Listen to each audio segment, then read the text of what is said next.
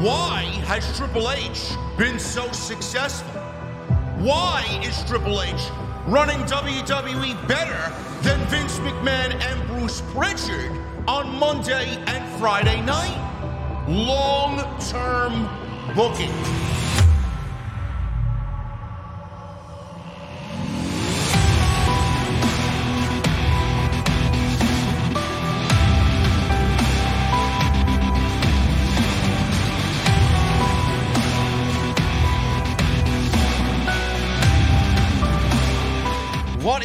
Guys? Thank you so very much for joining me right here on Off the Script. This is your AEW Dynamite post show for September 28th, 2022. I'm your host, JD from New York, as always, coming to you from the OTS Beer Garden. Thank you guys so very much for joining me on your Wednesday evenings, wherever you may be. Obviously, obviously, my partner in crime is not here, man.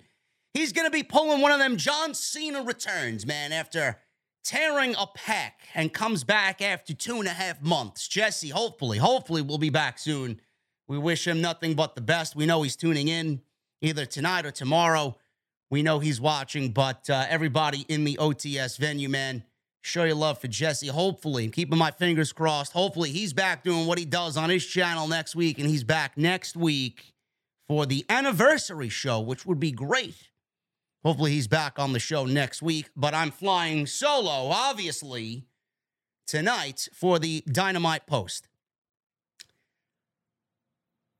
AW Dynamite, man.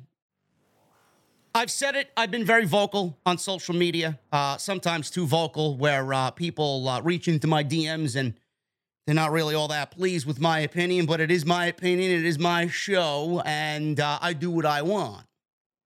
But Dynamite I've largely been fine with. I, I, honestly think Dynamite's had some of their best shows all year for the last four weeks or so. They've been riding high. The ratings have shown. And I thought Grand Slam was a tremendous show on Wednesday. I think AEW has really knocked it out of the park as far as flow and presentation and making things feel important kind of moving on away from CM Punk and everything that happened at All Out. Tony Khan has done a fantastic job at really making the show feel like it was two years ago, even way back to the start. It feels very much like what we got when we first started watching AEW. Tonight was a little bare bones, a little too bare bones for my liking, but there is a reason. We have Hurricane Ian and shout out to everybody in Florida. Uh, if there are any OTS VIPs, whether you are in the direct path of the hurricane or in Florida in general, I want to give my love, thoughts, and prayers to the entire state of Florida, man. Uh, that's a shit situation that you guys are going through right now. Hopefully, everybody is safe. I know Hooligrim was going through a, uh, a very stressful situation with his son. Shout out to Hooligrim, one of the mods in the chat. We love Hooligrim here. His son was uh, supposed to be in Florida, from what I gather on Twitter. And uh, his son actually made it to Atlanta and away from the hurricane. So uh, we are happy to hear that. And uh, I love everybody from Florida, man. Make sure you guys uh, send your thoughts and prayers to anybody, friends, family, loved ones in Florida. Hopefully, uh, when this thing is over, it's uh, God willing, man. Hopefully, it's not as bad as everybody is saying it is down there. It was a little bare bones tonight. Hurricane obviously taking a toll on the roster. Most of the roster, I'm assuming, is in the greater Florida region. So Dynamite felt a little lacking tonight. And I'm not going to zing them on the, you know, lack of a Miro and a lack of a, of a Wardlow again. And, you know, it, it felt like a bare bones show. But what Tony Khan did tonight is really, really give us a Dynamite. and, and I don't mean this in a negative way. You know, everybody everybody takes WWE and their production to be the gold standard in the industry. When you watch Monday Night Raw, it feels like everything just cohesively flows one after the other. Uh, no shows are ever perfect. I'm not saying what Triple H is doing is perfect because it's fucking not. It's not anywhere close to being perfect. There are problems still there, but just the overall organized feel of the show. I felt like Dynamite tonight was very reminiscent of a WWE show. Everything just fucking flowed, you know? And I've been mentioning this a lot lately. You know, everybody feels like Dynamite's rushed. It feels like, uh, you know, you hopped on, you, you hopped up on fucking speed, right?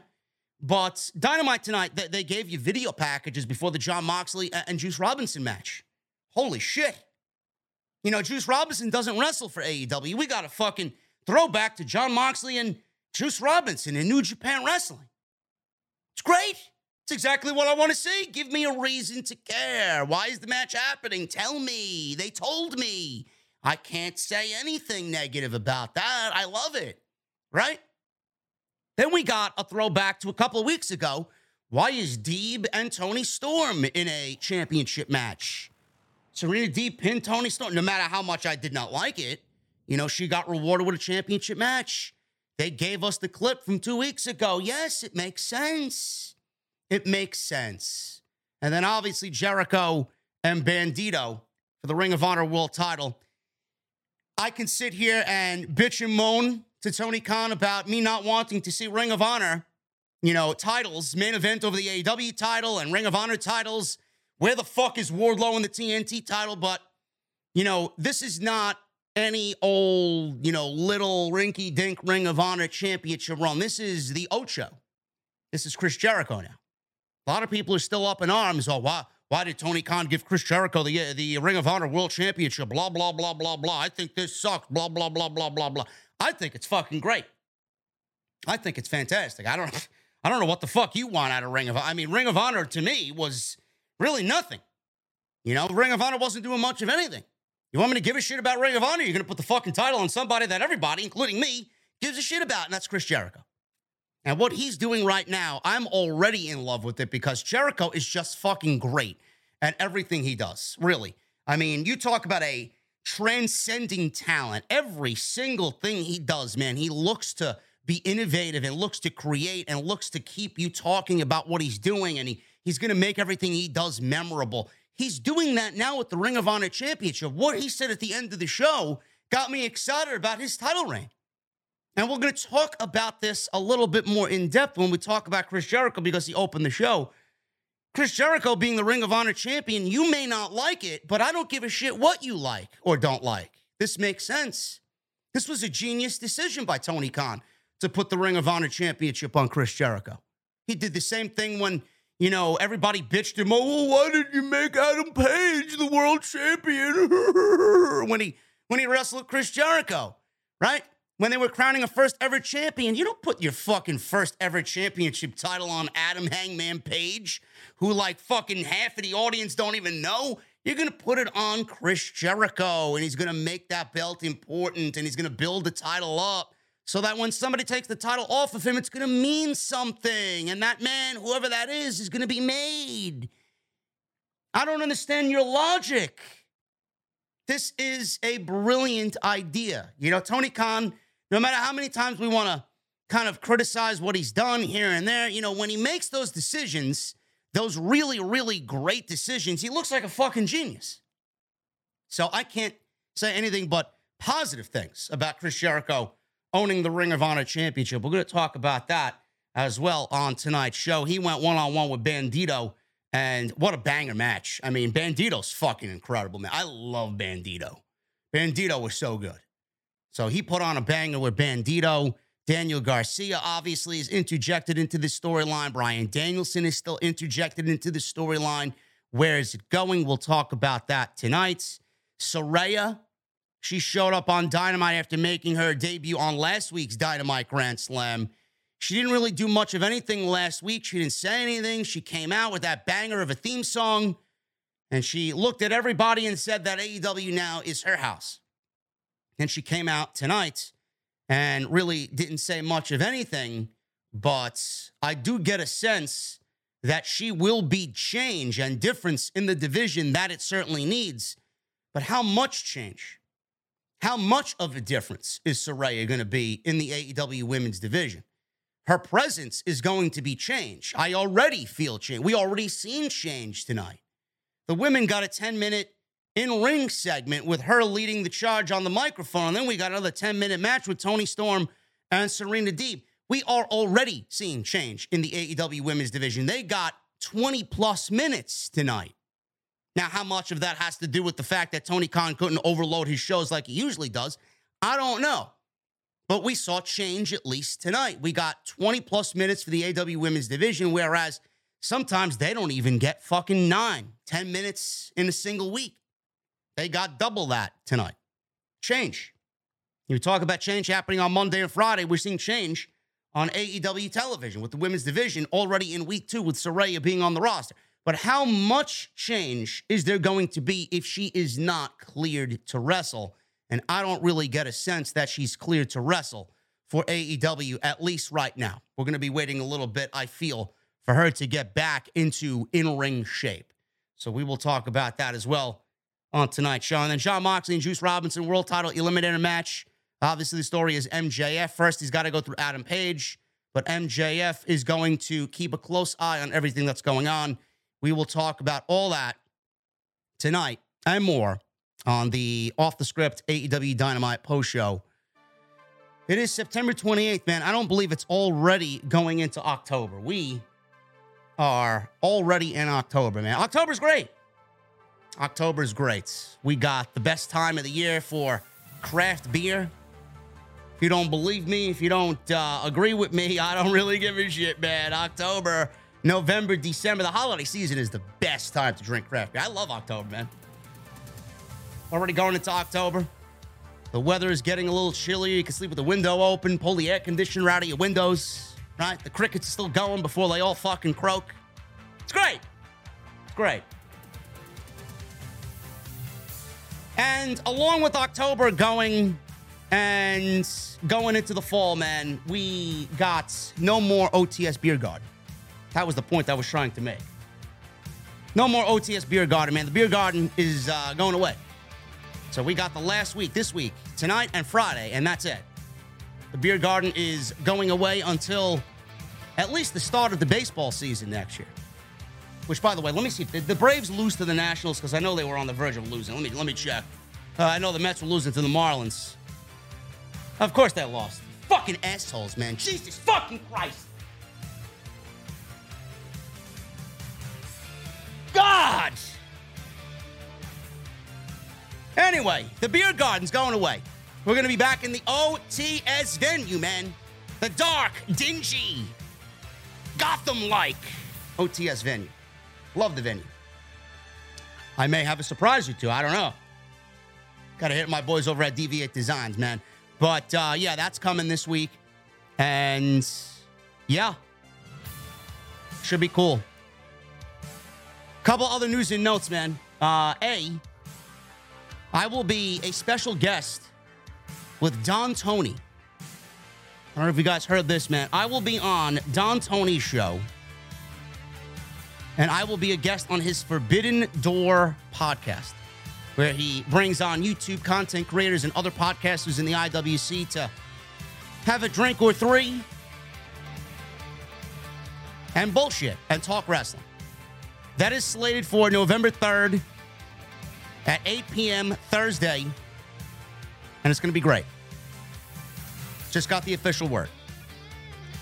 So I will let you guys know what's going on with that and keep you informed. I want the biggest crowd that Don Tony has ever pulled in for that show. And I know you guys can do it. So that's November 3rd, 8 p.m. Anything changes, I will let you guys know. Also, by the looks of it right now, unless things change, and they very well could, but at the look of it right now, I will be at New York City Comic Con on Thursday. I have a press badge. I will be there roaming around. So if you guys see me, come up and say hello. I don't know if they uh, serve any alcoholic beverages there, but uh, I don't remember. I went to one Comic Con. I don't know if you could drink at Comic Con. I don't think so. It'd be pretty fucking uh, pretty crazy if people were uh, around drunk there, man. But um, listen, if you see me, come and say hello, snap a picture, post it on uh, Twitter. It should be cool. Follow me on social media at JD from NY206. That's Twitter, Instagram, TikTok, Cameo. Everything you need is linked down below. Hit that subscribe button down below. Turn on the bell for notifications. We just hit 600 VIPs on the channel. I want to get 700. I want to get 700. So if you guys have not subscribed and not joined, I'm going to need you to do that. Make sure you guys join the channel, become a VIP. We got new shit coming. It's going to be worth your time. So hit that join button and become a channel member right here on OTS. Uploaded a extra today where we talked about Bobby Fish and him denying the rumors that he asked Adam Cole and Kyle O'Reilly to ask out of their AEW contracts. We got an update on Buddy Matthews and that story revolving around him. New WWE title changes coming, meaning new title designs, changes to Monday night and Friday night. That's Raw and SmackDown. Big changes for those shows. You want to go check that out? It's live on the homepage right now, so go and check that out if you missed it. And tonight's show is sponsored by Manscaped. Manscaped.com. That is code SCRIPT20 at checkout for 20% off and free shipping. So make sure you guys go and hit up Manscaped for all your grooming needs, man. Manscaped.com. That is script 20 at checkout. And I want to thank them for once again sponsoring off the script. AEW Dynamite, man. Let's start off at the top. We start off with the Jericho Appreciation Society. I largely enjoyed this segment.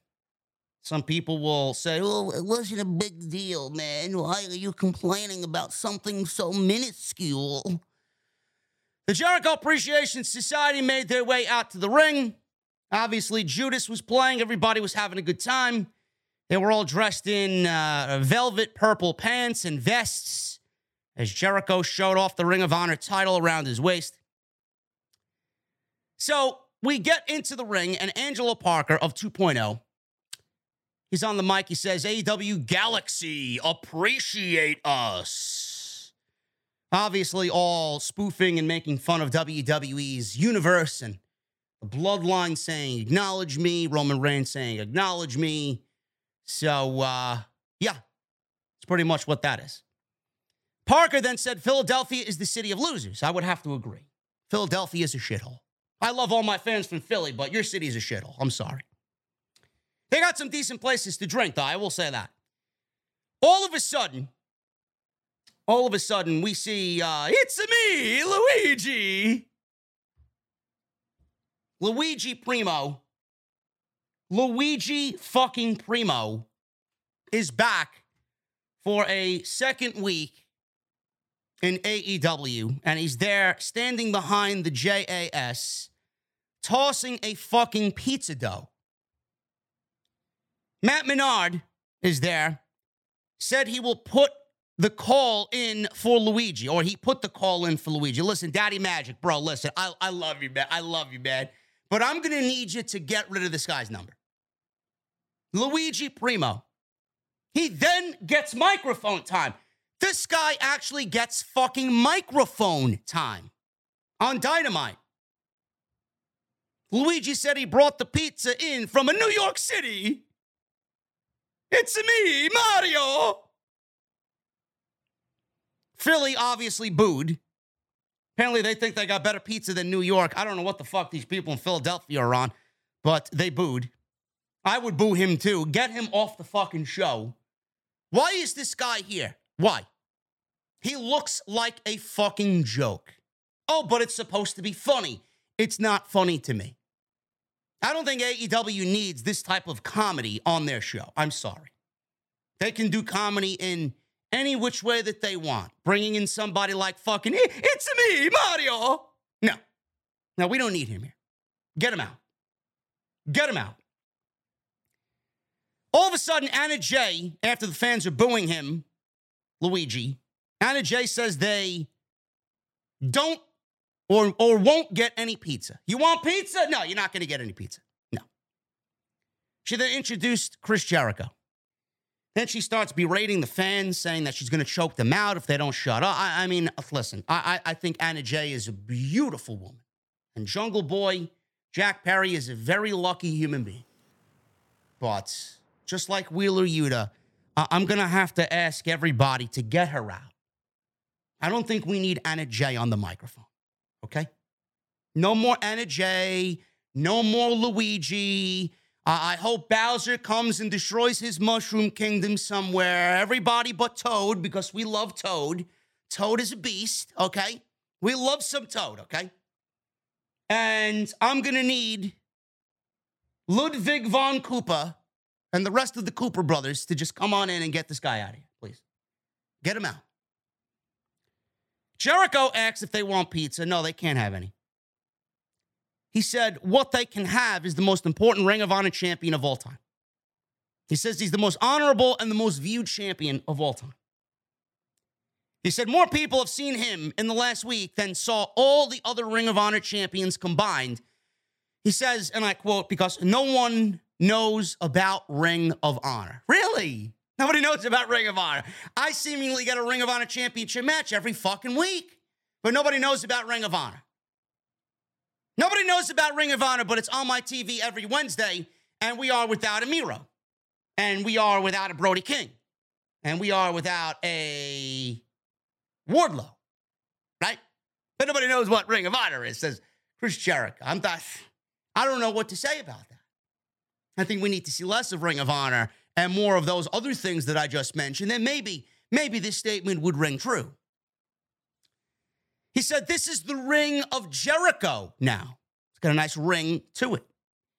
He said he'll begin his reign defending against Bandito because he never got the rematch that he deserved. There you go. Everybody's, oh, why is he, why is he defending against Bandito? There you go. He just gave you the reason. Bandito never got a rematch. Apparently, they get rematches in Ring of Honor. Not going to question anything. You're going to question Chris Jericho? I don't think so.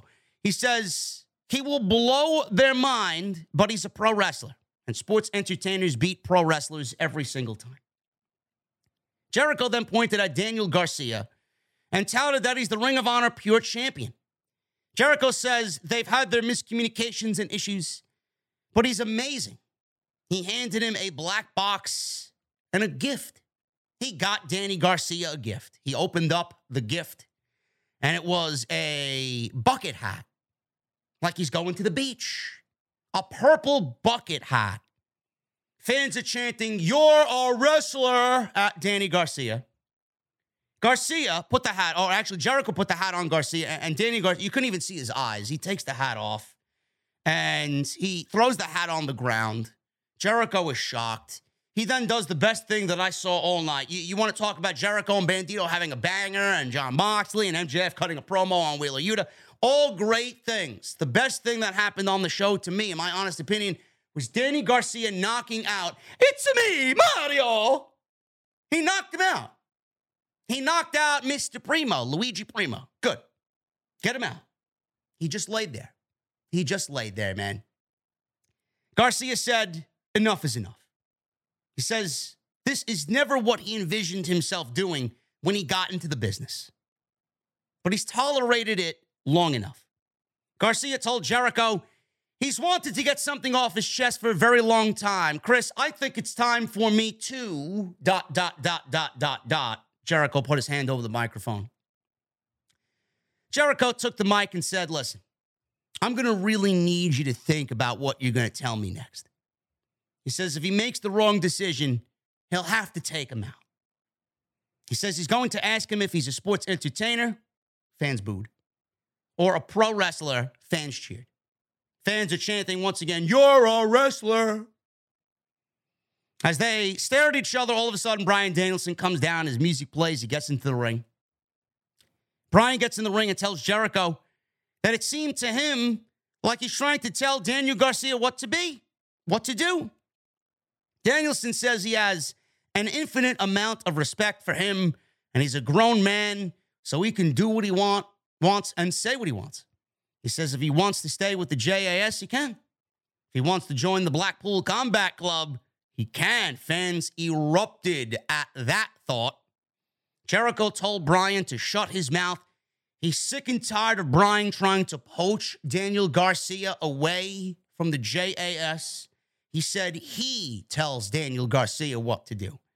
Garcia then grabbed the microphone and said, I want to make it clear to you that I don't belong to you And I don't have to listen to anything you tell me to do, he tells Jericho. Garcia said they're supposed to be entertaining. And then he goes on this, this rant. What if I throw these pizzas down that Luigi brought in from New York? Is that entertaining? He takes a pizza, throws it over the fucking ring ropes and onto the concrete. He then asks, Would you guys find me and Danielson as a tag team entertaining?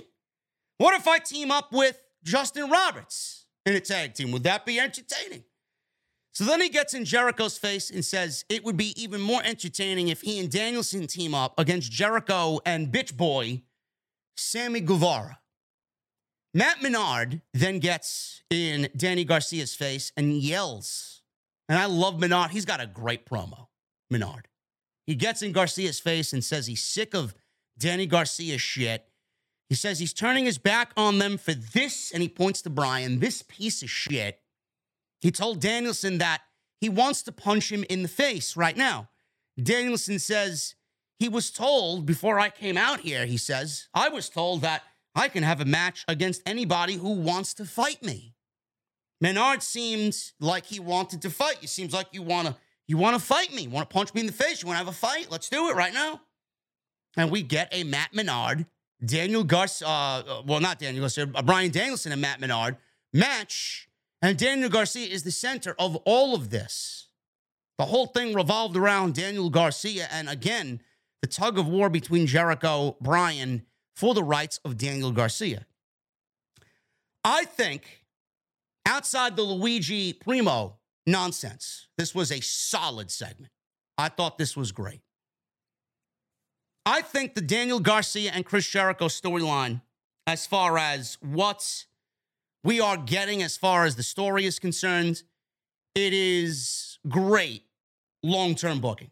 It is great LTB. And Tony Khan should be very pleased with what is going on here. Fans are into it. Uh, I think the overall feeling about the storyline is great. I think people are getting a sense as to where this is going, and I think people are on board with it, which will bring me to my next point. A lot of people did not understand and I said this on Wednesday when he beat Claudio for the title last week. Everybody that's here probably watched that post show, and I'm going to repeat myself again, just in case the fucking geeks in the back did not hear me. Jericho beat Claudio. Everybody asked why. I have no problem with him beating Claudio. Two things are a possibility here, okay? I'm going to put a little asterisk next to number three, which, uh, which is why I love this decision. Let's start with that number three. Claudio's no longer the Ring of Honor world champion. Okay. Where would you rather have Claudio? Holding a nothing championship for a brand that doesn't have a TV deal, right? Or would you rather him be on AEW Dynamite doing AEW things and wrestling AEW superstars and possibly winning AEW championships? It was great for Claudio to come on in and win a world championship, his first world championship ever right? He did it. He accomplished that. Could have been better, but he accomplished it. And now he's on AEW side, and it's a better thing for him to be with AEW than Ring of Honor. Ring of Honor is going nowhere until Tony Khan says so. So that to me is a huge positive. That is a huge positive. Now let's get back to the reason why Chris Jericho won the championship. A lot of people are like, "Oh, I don't, I don't like it." Why does he need the Ring of Honor championship? Are you going to question one of the greatest innovators in the history of the business? Why he's the Ring of Honor champion? You're going to question Tony Khan on why he gave Chris Jericho the Ring of Honor championship. Chris Jericho being the Ring of Honor championship means A, that Tony Khan may be, now I don't know, I don't have any inside sources or anything. I just usually use my instinct on everything that I talk about. Tony Khan may be nearing a deal with Warner Media to get Ring of Honor a TV deal and weekly television. Who would you want if you're Warner Media or if you're Tony Khan who bought Ring of Honor? Who do you want as your world champion? Do you want Claudio? I have no no ill will or any negativity towards Claudio. Claudio is fucking great. We all love Claudio. But at the end of the day, who do you want as your world champion if you're nearing a TV deal or in discussions for a TV deal with Warner Media? You want somebody who is basically one of the greatest in this industry ever as your world champion, Chris Jericho. If you had a gun to my head, I'm choosing Chris Jericho 10 bullets out of 10. No doubt about it. So that is a great move by Tony Khan for Ring of Honor. And he did the same thing, which brings me to my second point.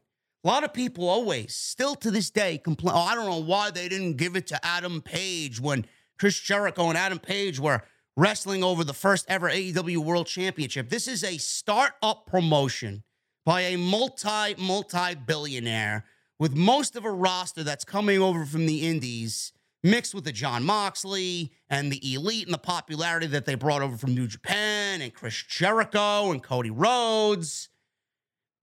I don't understand why people are still making Jericho a world champion an issue in 2022. There are far bigger things to be complaining about. He did the same thing three years ago. He made Jericho the first ever AEW world champion, and look at where it got the world championship. When Moxley beat Jericho, Moxley was better off for it, right? When Kenny Omega was the world champion, he was better off for it, and the title was better off for it with Moxley and Kenny Omega. When Adam Page beats Kenny Omega, Adam Page at that point was bigger than he could have possibly imagined. I don't understand why you're complaining about Adam Page not beating Jericho and then looking at what he was after he beat Kenny Omega, why it is even a fucking topic of discussion. Jericho is the guy. He is as valuable as ever. He is a guy that is going to bring instant legitimacy to anything he puts his name to because his name value has held up for the last 25 years plus. You cannot go wrong with Chris Jericho. It's like going into a fucking restaurant, even after new ownership and they change the fucking recipes. The one recipe that remains a constant that will not go anywhere is the signature dish for said restaurant, and that is Chris Jericho. Seriously. Never, ever, ever come to me with a complaint about why Chris Jericho is anything. World champion, TV time, this, that, or the other thing. I, I don't want to hear it. Jericho being the Ring of Honor champion is a brilliant move. And it's one for Tony Khan that's going to work out if he is, in fact, in TV rights negotiation deals or, or talks, conversations with Warner Media for a Ring of Honor television show, which would be a great thing because I can't wait to pack Ring of Honor's bags and get their own fucking house and have them start paying their own fucking mortgage. I'm tired of them renting rooms at the AEW hotel. Get them out. Get them out. It's like I'm a fucking father looking at my sons who are well beyond expiration date for living at home. I can't wait for them to pack their fucking bags and get the fuck out. Seriously. Never complain about Jericho. This storyline is a great, a great look into long-term booking. Everybody's like, oh man, why is Jericho the Ring of Honor World Champion? What he did with Page and what he did with Moxley and everybody else that won that world championship for AEW. Jericho's going to do that for Daniel Garcia. When Daniel Garcia gets to the point in this storyline where he's got to wrestle Chris Jericho, it's going to be at a Ring of Honor show. It's going to be for the Ring of Honor World Championship. It's going to be a big deal. And it's going to get Daniel Garcia to the next level. And Daniel Garcia is going to be not only the newest member of the Blackpool Combat Club, but he's going to be the face of Ring of Honor.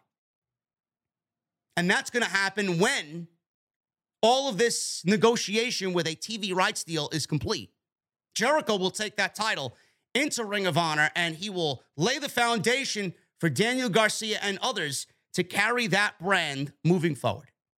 And it's going to be because of this storyline and long term booking. It's one of the better stories on AEW television. I think this is fantastic. And the fact that Bryan Danielson is involved and his name, you guys know what his name means to Ring of Honor. You can't go wrong here. You can't go wrong here. I think all of this is fantastic. Now, Bryan Danielson wrestled Matt Menard, and this went about nine minutes. I mean, this was basic. I mean, it's great to see Bryan Danielson in the ring at any point, so I can't complain. So Regal's on commentary there, and you know he's uh you know, I love I love William Regal on commentary. I think uh, he'd be a nice fit on commentary all the time. He's just a welcome change to what we usually see. So Danielson, he controlled the match early. Menard took over on the outside. Menard controlled Danielson. through a commercial break. Danielson comes back. He did a moonsault out of the corner. His signature flip over the turnbuckle there into the middle of the ring, hit the big charging knees in the corner. Kicks to the chest with the yes kicks. Uh, this was until Parker, Angelo Parker, pulled Matt Menard outside to save him from the last kick. This led to Parker's distraction of Danielson, uh, and it was enough on the floor. And Menard crotched Danielson on the post, and Parker hit a DDT behind the referee's back. We go back inside. Danielson kicked out at two, and Claudio all of a sudden ran out. He hit the ring, took out Parker, put him on his shoulders, carried him to the back, and got him out of the match. No more interfering for Angelo Parker. Danielson ducked a lariat from uh, Daddy Magic, hit the Busaiku knee, got the LeBell Lock on. That was it. Submission. He taps out Daddy Magic, and that was pretty much it. Next week, we get Bryan Danielson and Daniel Garcia against Chris Jericho and Sammy Guevara.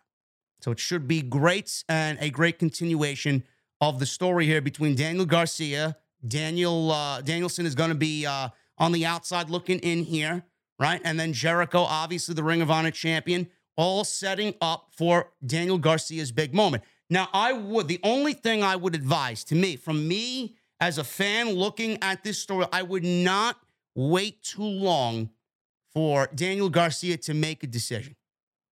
I don't want to sit here, you know, five weeks from now and Daniel Garcia is still mulling over a decision. Does he want to be with the JAS or does he want to be with the Blackpool Combat Club? I don't know when the ring, the next Ring of Honor pay per view is, but even even if that is not an issue right now, I would not have Daniel Garcia wait several weeks additionally to make a decision. It seems like he knows what decision he wants to make. He should come out and say he wants to be away from Jericho and he wants to be with the Blackpool Combat Club. I would not wait too long on his decision for that. That's all I'll say. We got a video package. Surprisingly, I'd love to see more of this. It breaks up and uh, it breaks up the flow of the show, and it's a good way to break up the flow of the show. A video package airing a preview of Jon Moxley and Juice Robinson. This was narrated by Tony Schiavone. Robinson and Moxley have a little history dating back to New Japan. Robinson says he's hated Moxley for the last 10 years. He says if he wins tonight, he'll have a chance in Washington, D.C. at a shot for the AEW World title. We got MJF, a video package of MJF interrupting Wheeler Yuta and the promo last week in Queens at Arthur Ashe Stadium. This also included MJF shoving Tony Schiavone down and hitting Yuta with the dynamite diamond ring, which everybody was all over MJF's case. You know, there's certain things in this company that you don't do. You don't interrupt Max Caster's rap, right? And you do not, you do not put your hands on Tony Schiavone. Now, Tony Schiavone's got me blocked for whatever reason. I have no fucking clue why. But everybody still loves Tony Schiavone. That's something that you don't do. Yuta, all of a sudden, we have MJF about to speak. They said, yes, MJF's going to have a live microphone. He's going to be addressing the AW Dynamite fans. Yuta all of a sudden marched out to the ring. He called out MJF for what he did to Schiavone and himself last week. He says they have a real serious problem. I have a serious problem as well. Wheeler Yuta has a microphone that is a problem in my eyes. He says he's been hit a lot harder by a lot better men than MJF hit him last week with the Dynamite Diamond Ring. He said where he crossed the line is when he shoved Schiavone, who has done more for AEW than you ever will. He said he thinks actions should have consequences. He told him to fight him tonight in his city. So he said the likes of MJF likes to hide behind the pinnacle and the inner circle, and now he's got the firm to hide behind Stokely Hathaway and his goons. He says he likes to hide behind his fake tan and his suits and this very microphone that I'm holding in my hand right now. He said Max knows once that bell rings that Max can't hang with him. He told him to come on out and address the wonderful fans in Philly. Maybe, maybe he can insult the local sports teams or call them uh, like it's like watching paint dry being in Philadelphia, or I'm a pet rock, or they can skip that bullshit and just get to the fight. Yuta is a likable guy. He really is. And I think everybody has taken to Yuta because of the way he's been built up and the character progression that we've seen him as he's molded into a fine fit for the Blackpool Combat Club. But Yuta, I would even say Tony Khan thinks so. I don't which which makes this all the more reason as bizarre as it is. Don't know why he sent him out there for a second week in a row to absolutely get fucking shredded by MJF on the microphone two weeks in a row. I have no fucking idea. Yuta's a likable guy, and everything that Yuta's done with the Blackpool Combat Club has been fantastic. Matches have been fucking great, banger after banger for Yuta. But I honestly think everybody here, and even the higher ups in AEW, they would agree that Yuta is very rough on the microphone. I don't know why he is speaking on his own. This is why you have William Regal. This is why you have William Regal. Yuta should not be speaking.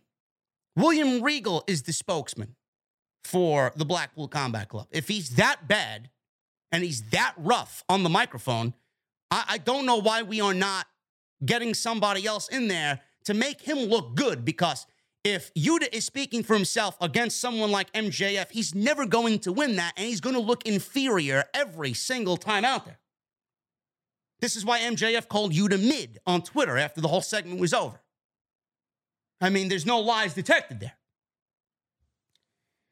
So MJF comes out. He walked out and asked everyone to give a hand to Philly's own Wheeler Yuta. He said, Philly is the place you live if you can't afford to live in New York. Even if you can't afford to live in New York, I ain't going to Philly, man. I'm not going to Philly at all. He looked over at Schiavone and asked how his body is holding up. He called him a fat old prick and a coward. He's a coward just like everyone in this podunk arena. He said he and Yuta practically grew up in the business and have been wrestling each other for years on the indie scene, trying to make a name for themselves. He said Yuta is one of the best wrestlers in the world, but he made a big mistake when he tried to go toe to toe with him on the microphone last week. He made a big mistake this week, too. He made a big mistake two weeks in a row. He said Daddy had to spank him some. MJF said Yuta claims he doesn't care about the company, but Yuta is the one who's taking time away from the biggest draw in AEW. He said what makes it worse is Yuta is talking instead. I agree, Max. I agree. Fans began chanting, Shut the fuck up. And if you, again, I say this all the time, if you are a heel and you're getting that type of chant, you've reached the pinnacle, no pun intended. He said Yuta has as much charisma as Joe Frazier present day. By the way, Joe Frazier's dead. So he just compared Wheeler Yuta to a dead man. The charisma of a dead man, the charisma of a corpse. You gotta love MJF, man. He's got a special way with words. He said the Phillies are also dead in the water and will never win a World Series again. I actually, I actually legit laughed my ass off at that. He said there's more of that local sports team talk, but he doesn't give a shit. He was bleeped. Shit was bleeped. So clearly, you know, AEW is really taking it very cautious to keep Warner Media very happy. They don't want to cause any problems, so they bleeped out shit. So he goes on to say that he makes more money than anyone in the arena. He says he's a multi-millionaire at the young age of 26. Wheeler Yuta got upset and interrupted and said he doesn't care about his money or his scarf. He just wants to leave him in a pool of his own blood on Broad Street. Fans are chanting Yuta, Yuta. he said bad things happen in Philadelphia, and tonight there is no exception. As Yuta began making his way towards MJF up the ramp, Austin and Colton Gunn joined MJF, stood side by side with him on the stage. MJF says he doesn't do brawls, but he wrestles. He teased agreeing to match against him tonight, and then he says, No, I'm not giving you that match. I LOL'd. because I knew he wasn't going to wrestle in Philadelphia. He said next week in DC, it will happen. MJF said the fans don't deserve him to uh, say his catchphrase in front of all of them. He says, I'm not saying my catchphrase. I'm going up to the skybox to watch Moxley be a horrible pro wrestler, and I just might cash in my casino chip. He handed Austin the microphone and told him to say his catchphrase, which he did say MJF is better than you, and you know it. This was a good segment. This was a fun segment. Uh, Yuta is really not good on the microphone, but I, I can't really sit here and say MJF is a part of a bad segment because no matter how bad Yuta is, it, it, it still includes MJF. The segment still includes MJF, and MJF is never a bad segment ever. So I'll just leave it at that. Yuta does not belong yet with a microphone in his hand. Let's get William Regal out there to start conducting business for the Blackpool Combat Club. And I do hope that at some point in this, this feud, that we get Regal and MJF going at it promo to promo. And it definitely looks like MJF is starting low, starting with the bottom of the Blackpool Combat Club, and is going to work his way up to the hierarchy of the Blackpool Combat Club Looks like Yuta's going to be biding his time with MJF, or I should say, MJF's going to be biding his time with Yuta until he gets to Jon Moxley and the AEW World Championship, which I have no problem with. MJF has delivered bangers against the likes of Jungle Boy and Sammy Guevara and Darby Allin. So a match between MJF and Wheeler Yuta is not going to be much different than any one of those guys. And we know MJF is fucking great at what he does and it's going to be another banger. So I'm looking forward to it next week in DC. We got a video airing on Sanjay Dutt and Jay Lethal with Satnam Singh talking about next week. It will be Darby Allin versus Jay Lethal in Washington, D.C. Darby said he'll remind everyone next week what he's capable of. He said it'll just be him against Lethal without Satnam and Sanjay. After that, Lethal said he'll beat Darby alone which seemed to upset Sanjay Dutt. Now, I have no problem with that. More Jay Lethal on my TV, please. You know, he's obviously a, a part of the Ring of Honor, more so Ring of Honor than than AEW, but I like the fact that he's being used in AEW because he's so fucking good. And I don't know. Now, now you guys can chime in here. I, I don't know how you all feel. But I remember it was what was the opening match uh, of the first ever done? What was it? Kip Sabian and Cody Rhodes, right? If I'm not mistaken. I feel like I feel like that with Cody Rhodes and what he did before AEW got started. They put him out there in the opening match. It felt like a pay-per-view match. Everybody was fucking hot and heavy. Right? It's like 13, 14,000 people. It was a great match between Cody and, and Kip Sabian. I feel like Tony Khan may have had the same line of thinking with this. You got Jay Lethal, who's obviously, you know, great at what he does. It was Sammy, Sammy, and Sammy and Cody. I'm sorry, I thought it was Kip Sabian for some reason. Um, it was uh, Sammy and Cody. Uh, it was uh, who was it? Kip and Sam. Who was it? No, it was Kip Sabian. It was Kip Sabian, right? Sammy and Cody. Now I got to look it up. Now I got to look it up. Sammy and Cody. Let me see. I got to look it up. First ever AEW Dynamite match. What was it? It was Sammy Guevara. You guys are right. I saw. I'm sorry. I apologize. For some reason, I thought it was Kip Sabian. I don't know why. Cody Rhodes and Sammy Guevara. Okay, I was wrong. I was wrong. So the point I was trying to make was I feel like I feel like Tony Khan may have been in the same line of thinking. Let's go back three years. What was the first match for AEW Dynamite? It was Cody and Sammy, right? No matter how good Cody was, he had that, that independent run, right? He's coming back and he's got AEW on his shoulders. I feel like he's kind of trying to mirror that for some reason. Darby and Jay, I could see them opening the show next week. Darby Allin and Jay Lethal kind of mirroring what, what Cody and Sammy Guevara did in that opening match. It, it was a pay per view level match. So I look to that to be a great anniversary throwback to the first ever Dynamite. That's just me. Uh, for some reason, I thought it was Kip Sabian. I, I have no fucking idea. I don't know why I was thinking Kip Sabian. Moving on. Jon Moxley. Apparently, uh, this is funny, man. This is funny. Um, I don't want to make any jokes because uh, they'll. I'm sure there are people. I'm sure there are people waiting, and, and I know Jesse. Jesse would probably blank out his screen and go black for uh, the comment that I could make for this. But Jon Moxley went one on one, and I had no idea. I had no idea that Juice Robinson had this for a nickname. His nickname is Rock Hard. Juice Robinson. I listen. I, I, I don't. Uh, I don't make shit up. I'm just telling you exactly what I heard tonight. Rock hard. Juice Robinson.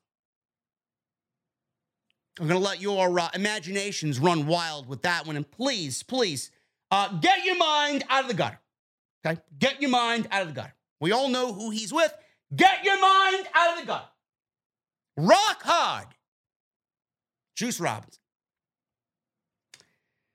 So Juice made his entrance. He really didn't get much of a crowd reaction, did uh, Rock Hard, Juice Robinson. So Excalibur mentioned this on commentary. He said that he's one of only two men to have two victories over Moxley since Moxley arrived in AEW. I like that statistic. I like that statistic, okay? I'm glad Excalibur's there to be the uh, analytical guy. Regal says he's known Juice since he was 21. He's 33 years old now. I guess all that time in NXT, you know, CJ Parker. Guarantee you, William Regal knows a thing or two about CJ Parker, okay? Moxley made his entrance through the crowd, obviously.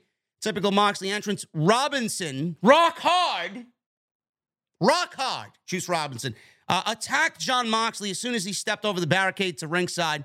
Moxley made a comeback. The match officially began. He tossed Juice into the ringside barricade, rolled into the ring, broke the ref's count. They showed MJF sitting in the luxury skybox up above with the casino chip, giving a thumbs down gesture because he thinks Jon Moxley's a terrible wrestler. So, Juice was in control again, and Moxley put an end to that. Caught Juice charging with a lariat out of the corner. He went for a death rider, but Juice escaped. Sent Moxley back out to the floor. He landed a cannonball against Moxley against the ringside barricade. We go to commercial. Juice was in control through the commercial. Moxley was bleeding. What else is new? From his forehead. Juice had uh, blood on his face as well, but I'm assuming that was Moxley's blood. And Taz, now I don't know if this is legit or not. I don't know what to believe anymore.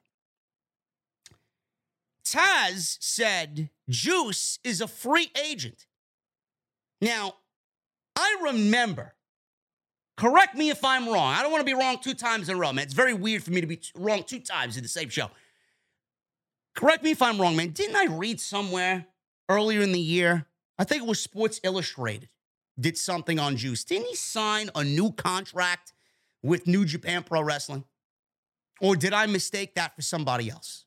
Because Taz says he's a free agent, and people are already saying, oh, yeah, Tony Khan should sign Juice Robinson to AEW. I think we have enough talent in AEW, and I don't really think Juice would fit, but I don't think we need even more talent to come on in. Now, there are rumors that he may be leaving Japan. I, I, have no idea. So we will see what happens. But he would be a good fit for AEW, but I don't think we need any more talent right now joining the ranks. But outside of all that, Robinson took a big running leap off the ring apron and flipped towards Jon Moxley. Moxley moved out of the way, and Juice landed on a chair, which was rock hard, right? The chair was rock hard. Juice landed on the chair, and uh, he had um, gotten back into the ring. Both guys are back in the ring. They collided. They clotheslined each other, double down. Moxley took Juice down with a. Oh, I'm sorry. They took uh, each other out with two clotheslines and then took Juice down with a third one, scored a two count. He then applied an ankle lock. So Moxley applies an ankle lock. Moxley mounted and punched Juice in the corner. Juice reached up, started to rake at Moxley's cut. The cut that he's got on his face, starts raking at the cut. He then power bombed him off the top rope for two count.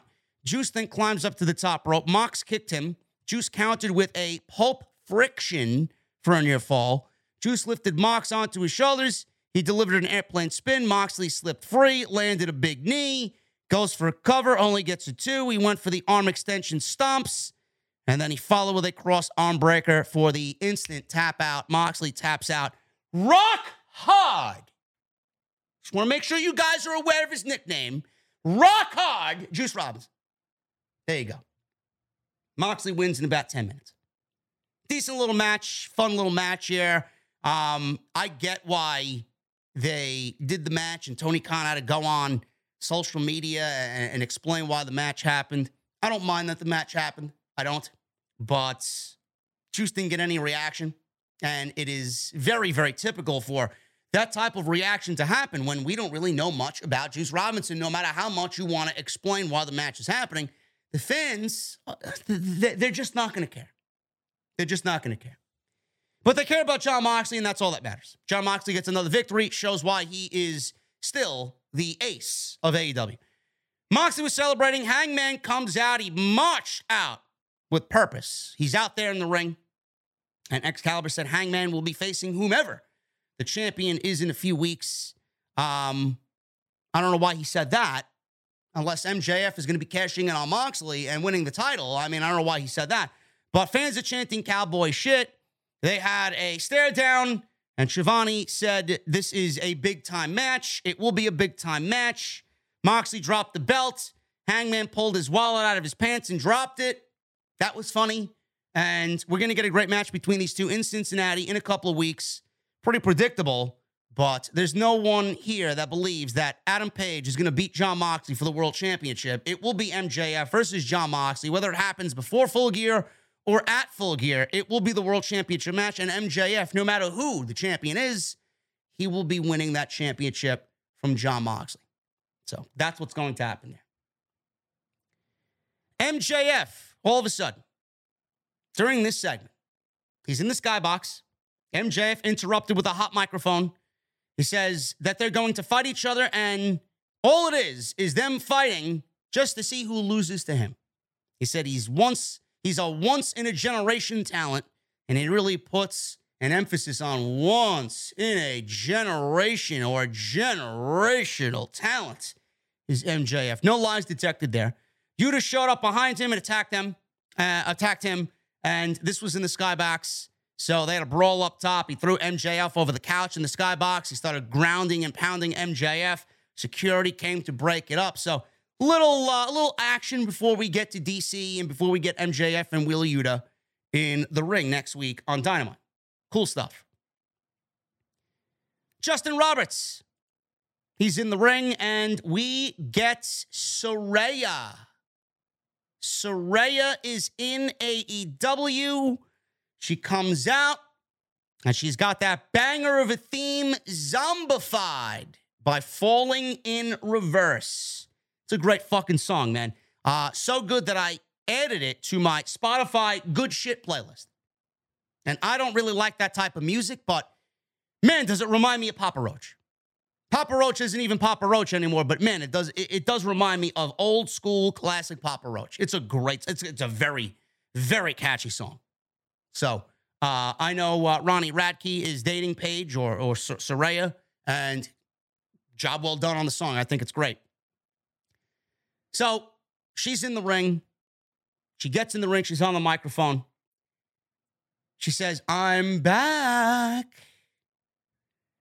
Fans chanted, Welcome back. She said, It feels great to be back in the ring. She said, It's been a crazy road. And then she says, I'm damaged, but I'm not broken at the end of the day. Now, that's just one thing that was said here that really got me scratching my head. I'm damaged, but I'm not broken. She said that she's there to create change in this division. I get that.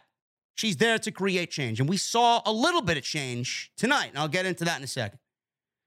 She said she was the revolution, and she still is the revolution. Fans are chanting, This is your house. She said it's hard to talk because she's so nervous because it's been a long time. She said AEW is officially her house. She said to someone off camera, I guess they were trying to give her a countdown to get out of the ring, give her time cues. You can give me time cues all you want, but I'll finish when I say so, when I'm ready. That's one of the problems within AEW. People do what the fuck they want. Then she called for the women's division to come on out. And this isn't really a good look on the women's division. And I don't know how much of this has to do with, you know, who this storyline is going to revolve around or the fact that these may be the only women there at the show tonight in Philadelphia. Toni Storm made her way out with the interim AEW Women's Championship. She was followed by Athena, Sky Blue, Willow Nightingale, and Madison Rayne. That's not really a good look for the women's division. Just being honest. Athena is fantastic. Willow Nightingale is all right, but she's not really AEW. She's wrestled more for Ring of Honor than she has AEW. But this is not really a good look for the women's division. These women are not a good look. The announcers wondered what was going on. Nobody knew what was going on. She asked the fans to cheer for the ladies of AEW. She said she promised to make a change. She said Toni is finally being utilized to her full potential. I don't know why we need to continuously. I, I, I get it. I get that there's competition. I get that there's going to be references to past employers. I, I wish that they wouldn't abuse that go to. Toni is finally being utilized uh, for her full potential or to, to her full potential. But she's been doing that and has been doing that before Saraya got here. She was winning matches. She's been on a streak of momentum. She won the AEW Interim Women's Championship. She defended that women's championship at Grand Slam last week in a fatal four way. You were there. So, why is she being used to her full potential when she's already been used to her full potential? She's the world champion. Now, we got to make fun of where she came from last. I get it. She was treated like shit. She was treated like dog shit in WWE. They didn't know what the fuck to do with her. And I still find it, I still find it utterly bizarre how you have a woman like Toni Storm, and you know what that company's, the, the, the past administration, I should say, you know what the past administration's fucking feeling is on blondes, right? Curvy blondes. You got Toni Storm there, and, and you don't push Toni Storm. Toni Storm is not the, the type of woman you want people looking at as the top of your division. I still find that so fucking weird. I mean, that's that, that that's an absolute no-brainer. So when Tony Tony Khan got Toni Storm, he, he it's almost like he, he basically got a freebie. He basically got a jackpot for doing absolutely nothing. So fucking weird. She said Storm is the best champion AEW has ever seen. Well, what a way to shit on Thunder Rosa and everybody else that came before Toni Storm, huh? I don't think comments like that should be made to belittle everybody else that came before Toni Storm. Not a really good look. Again, I I, I don't get what, and, and we could sit here and fucking go over every reason why all those other women champions weren't really given a proper title run. But I don't need to sit here and listen that Toni Storm, no matter how much I love Toni Storm, I don't need to sit here and listen from Saraya that Toni Storm is the best AEW women's champion that we've ever seen you can't really say that yet because she hasn't done really much of anything with the championship. And you're shitting on everybody else. And yes, including Britt Baker. You're shitting on everybody else that came before Toni Storm. Not a good look. Not a good look. And if you cycle back to what Jesse and I talked about, it, it's almost as if they don't really care about taking cheap shots at Thunder Rosa. And she's out. And things like that should not be said while your champion who is still your champion right now. Toni is an interim champion. Thunder Rosa, by all accounts, is still the AEW Women's Champion. She's out with a back injury, and, and you got Saraya out here saying that type of shit. It's almost as if AEW is pushing Thunder Rosa as the months go on and the days and the weeks go on with, with her contract dwindling down, dwindling down, however long that contract is. They're basically pushing her out of the company, as far as I'm concerned. How many times do you think Thunder Rosa is listening to all the fucking pot shots and the cheap shots that the company or, or Britt Baker or Paige or whoever is taking at her? She's gonna take account of all of them and use that to make her ultimate decision. And believe me, Paul Levesque is going to open up his checkbook to bring Thunder Rosa in, and he's not even going to think twice about it. Not a good look, man. Not a good look. So, Britt Baker, she interrupts Saraya. She comes out with Jamie Hayter, Rebel, Penelope Ford.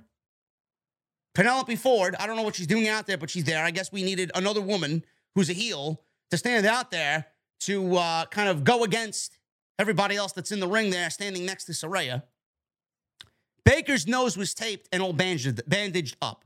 So clearly she did have a legit injury last week. And she said that she had a broken nose after last week's match, thanks to Athena. So she says she's not sure if she watched this show, but she is the face of the AW women's division. She said she even put it, you know, on her back she said she even put her neck on the line. And unlike your neck, mine's actually strong enough to handle it. So there's the second quote, the second statement made about Paige being injured.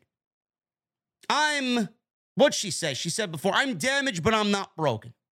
And here we got Britt Baker saying, yeah, my neck is better than your neck. Your neck, my neck at least could stand up and carry this division, you know, and carry it to wherever. So she's obviously making reference to Paige having a neck injury. So Baker said half the people in the room don't even know how to say her name. She made fun of the different ways her name is pronounced Soraya, Soraya, and Paige or, or Saraya. She is like, yeah, yeah, that's that, that's funny. You know, you can make fun of all mine, or you can make fun of my name all you want, but your name rhymes with shit. Shit Baker is basically what Soraya called Britt Baker. And I can get used to that. Shit Baker. She said she had high hopes for her when uh, Baker, rather, told Storm that she respects her because Toni Storm standing there, obviously laughing and giggling about what uh, Saraya said. I respect you, but I don't like you. I had high hopes for you when you first got here. She said she broke her nose to take her out of the equation. She said they're there tonight because Storm has quite the match on her hands because Serena Deeb is a tough challenger. All of a sudden, the fans started chanting Jamie Hayter, Jamie Hayter. And Britt had to talk over all the fans chanting for Jamie Hayter. This is nothing but a good sign. Jamie Hayter is going to get her due when it is time. Tony Khan is listening. Tony Khan is hopefully he knows. And before before all is said and done, Jamie Hayter should be the one to take down Jade Cargill for that TBS championship. That needs to be done. It should have been Kris Statlander if she didn't get hurt. And now Statlander's going to be out for another eight, nine months. Jamie Hayter is the next best option. And it may actually bring Jade Cargill to the best matches he's ever had in AEW. That's what I'm going with. So Britt Baker said, or Shit Baker said, one misstep from Storm, and they'll be hearing Justin Roberts announce and new, meaning Deeb will be the new women's champion. Deeb walked out. Soraya said she hasn't been around long, but she knows that Baker and her crew do funky stuff. She said she had an idea and she finally has a boss who actually listens to her. So she suggested a lumberjack match. I can't fucking stand lumberjack matches. If there's two things I can't stand, it's a regular formulaic battle royal, 20 man battle royal, and I can't stand lumberjack or lumberjill matches. How many people cry? How many fucking, how many snowflakes on Twitter cried that they call this a lumberjack match and not a lumberjill match? Number one. Number two, I can't stand fucking lumberjack matches. They all end up being the same cheesy, formulaic, cringe way every single time. I can't stand it. Saraya says she wants to be the change for the division. I get it. We saw change already. We saw change tonight. The ladies got 20 minutes instead of getting 10. They got double the amount of time tonight. They got a promo. No matter what you, no matter what you guys thought of it, no matter how, how good it was or shit it was, they got a promo. Saraya got a promo, right? We got all the ladies involved, feeding off of Saraya being there. She's the change that the division needed, right? She's the revolution. So they're all there and they're all standing next to her trying to get that little, little subtle rub, right? This is the division now led by Saraya. It's going to be more than just her in the ring on the microphone. I don't know what you guys felt, but I felt with the two things that were said here about her neck I'm damaged, but I'm not broken. And Britt Baker made fun of her neck. At least I got my neck, and it's good enough to carry this division, unlike yours. Two statements made about her neck. She's out there making matches on behalf of Tony Khan for the women's division. And then she does everything to avoid confrontation. She goes right up the aisle. She bobs and weaves around everybody, makes sure that she doesn't touch anybody. She sits by the commentary desk. She's on commentary for this match. And she is not a lumberjack. She made the match, but she's not a lumberjack. Even Britt Baker with a broken nose was out there as a lumberjack for this Toni Storm and Serena Deeb match. Saraya made the match and she's not a part of it. Change. I see the change, but is it going to be enough? I got a sense from everything we saw tonight that this woman is not cleared to wrestle at all. She's not cleared to go whatsoever. And I said this last week. If she's not cleared to go and you're banking on her, or gambling, I should say, you're taking a huge fucking gamble on hoping that she's cleared.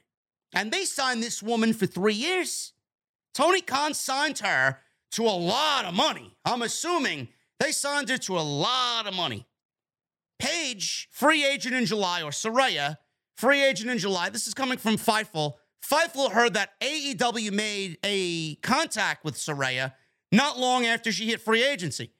There was word as far back as Starcast weekend that AEW had interest in bringing her in. Many details weren't known until last week. Sources familiar with the situation tell Fightful Select that Soraya has agreed to a three year contract with AEW. Fightful says, We are not sure if there is an option at play here, as is often with the case with AEW. However, we're told for the amount of money it was signed for largely implies that she'll be wrestling in some capacity. Now, we haven't been given any indication of whether or not she's been cleared, but she is set to speak and did speak tonight on Dynamite. And we got what we got with Soraya. I don't know what you guys saw. I don't know what you guys felt, but I honestly looked at somebody that is not cleared to wrestle. She did everything to avoid any contact whatsoever. And yes, we may need to remain vigilant and patient, but she's out there making matches saying that she's changed and that she's the face of the revolution. I get that. But if she's not cleared to go, it's not going to be the type of revolution that the company needs. And it's not going to be the type of change that the company ultimately needs. It will be change, but it's not going to be change drastically from what we see already on week to week television with AEW. Now, she's not cleared to go. I don't know when she will be cleared and if it's, you know, a long extended period of time. That's truly a gamble for Tony Khan to take. And he's ultimately banking on Soraya and the fact that she is one of the pieces to the WWE women's revolution. He's banking on her name value to change the direction of the women's division in AEW. I don't know how long that's going to be a realistic possibility for Tony Khan. I don't know if that's going to be a good move ultimately for the division. Her name value is only going to take her so far and take that division so far. Because right now, from the outside looking in, from my POV, it looks like that management and Tony Khan brought her in because of the name value or, or whatever name value she has left. They brought her in because of her name value to push along the women's division, to make it seem like it's getting better, to make it seem like there's change. But that's the extent of it. Change is going to be so much more than sending Soraya out there to make matches and speak on behalf of the division and be a face, you know, as, as a figure, uh, a face of the division. It's going to take more than that. It's going to take a mixture of that and management. She's not going to be able to do what you need her to do. She's not going to be able to do what the division needs her to do by holding a microphone and not getting in there and wrestling. And we don't know when she'll wrestle. We don't know how she's going to wrestle. We don't know if she's been training, what she's capable of, what she's not capable of. All of this is a huge gamble. I'm not saying that I'm not happy she's here, but I'm going to go back and tell you exactly what I said on Wednesday. How much of this is Tony Khan genuinely wanting to make the women's division better? And how much of it is ha ha ha, fuck you, Paul Levesque? Because you know for a fact that with Triple H in charge, if Paige was able to be cleared to wrestle for WWE, Triple H would have already been on the phone with her fucking one hour into his creative head of creative decision uh, role position. And a decision would be made on bringing her back. I don't know why that was not on anybody's lips this week. She looks great. She sounds great. She looks fantastic. But I want you to keep this in mind. How much of it is Tony Khan wanting to make genuinely the division better? And how much of it is a chess move? Ha ha ha. You know, you're bringing back all your uh, ex NXT guys, right? Bray Wyatt and Sasha Banks and Hit Row and Braun Strowman, Johnny Gargano, right? Candice LeRae, bringing back all these, all these names. Now I got one that you can't have, and it's the face of your women's division, face of the revolution. But don't you think Triple H, if she was ready to go, don't you think Paul Levesque would have been on the phone with her to bring her back? The fact that he wasn't throws up a huge red flag and throws up a, I don't think this woman's going to be cleared, and she's not going to be cleared for a very, very, very long time. She sounds great. She looks great. Everything about her is great, but it's going to be more than just her being on television, making lumberjack matches and cutting a promo about change. You got to fizz at some point, you're going to have to physically get in there and start facilitating change. She's not going to, re- I don't expect her to wrestle every fucking week like Jon Moxley. I would not want her to do that. She's going to wrestle, if she does wrestle, she's basically going to have a Brock Lesnar type schedule. She's going to wrestle two or three times a year. She's going to wrestle the biggest names. She's going to wrestle Toni Storm. She's going to wrestle Britt Baker, Jade Cargill, whoever the case may be. That's it. I just am very, very cautious about the women's division. But yes, change. For one night, 20 minutes, we got double the amount of time for the women's division on this dynamite. For one night, because of Hurricane Ian and a depleted roster that could not make it to Philadelphia, more, more than likely because travel advisories and travel issues, right? We got 20 minutes. We got change tonight. I want to see if that continues going forward with Soraya now in AEW. So we got Toni Storm and Serena Deeb, lumberjack match. Don't really care about the lumberjack match stipulation, but I'm not going to let it take away for, from what I thought was a very good match between these two. They went almost 10 minutes, 11 minutes. Deeb was in control. Hayter knocked Storm over at ringside. Sky Blue, who was one of the lumberjacks, comes over, ran over. Hayter knocked her down. Willow Nightingale then gets involved, chased Hayter to the back, and they had a fucking sprint up the aisleway into the back. They disappeared. It is now Jamie Hayter versus Willow Nightingale on Rampage Friday. Deeb is in the ring working over Storm. She got a half crab on Tony Storm.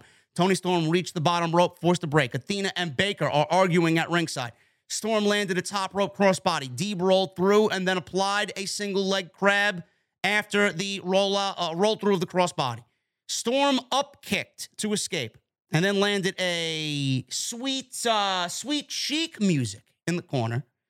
Deeb scored a quick. T- I guess that's what uh, you know. Never mind. I'm not even. Uh, I'm not. I'm not even. Gonna, I'm not even gonna. I'm not even gonna say it, man. I'm not even gonna say it, man. But you know, you know, he's rock hard. I, I get it. I get it. You know it, man. You know it. Um.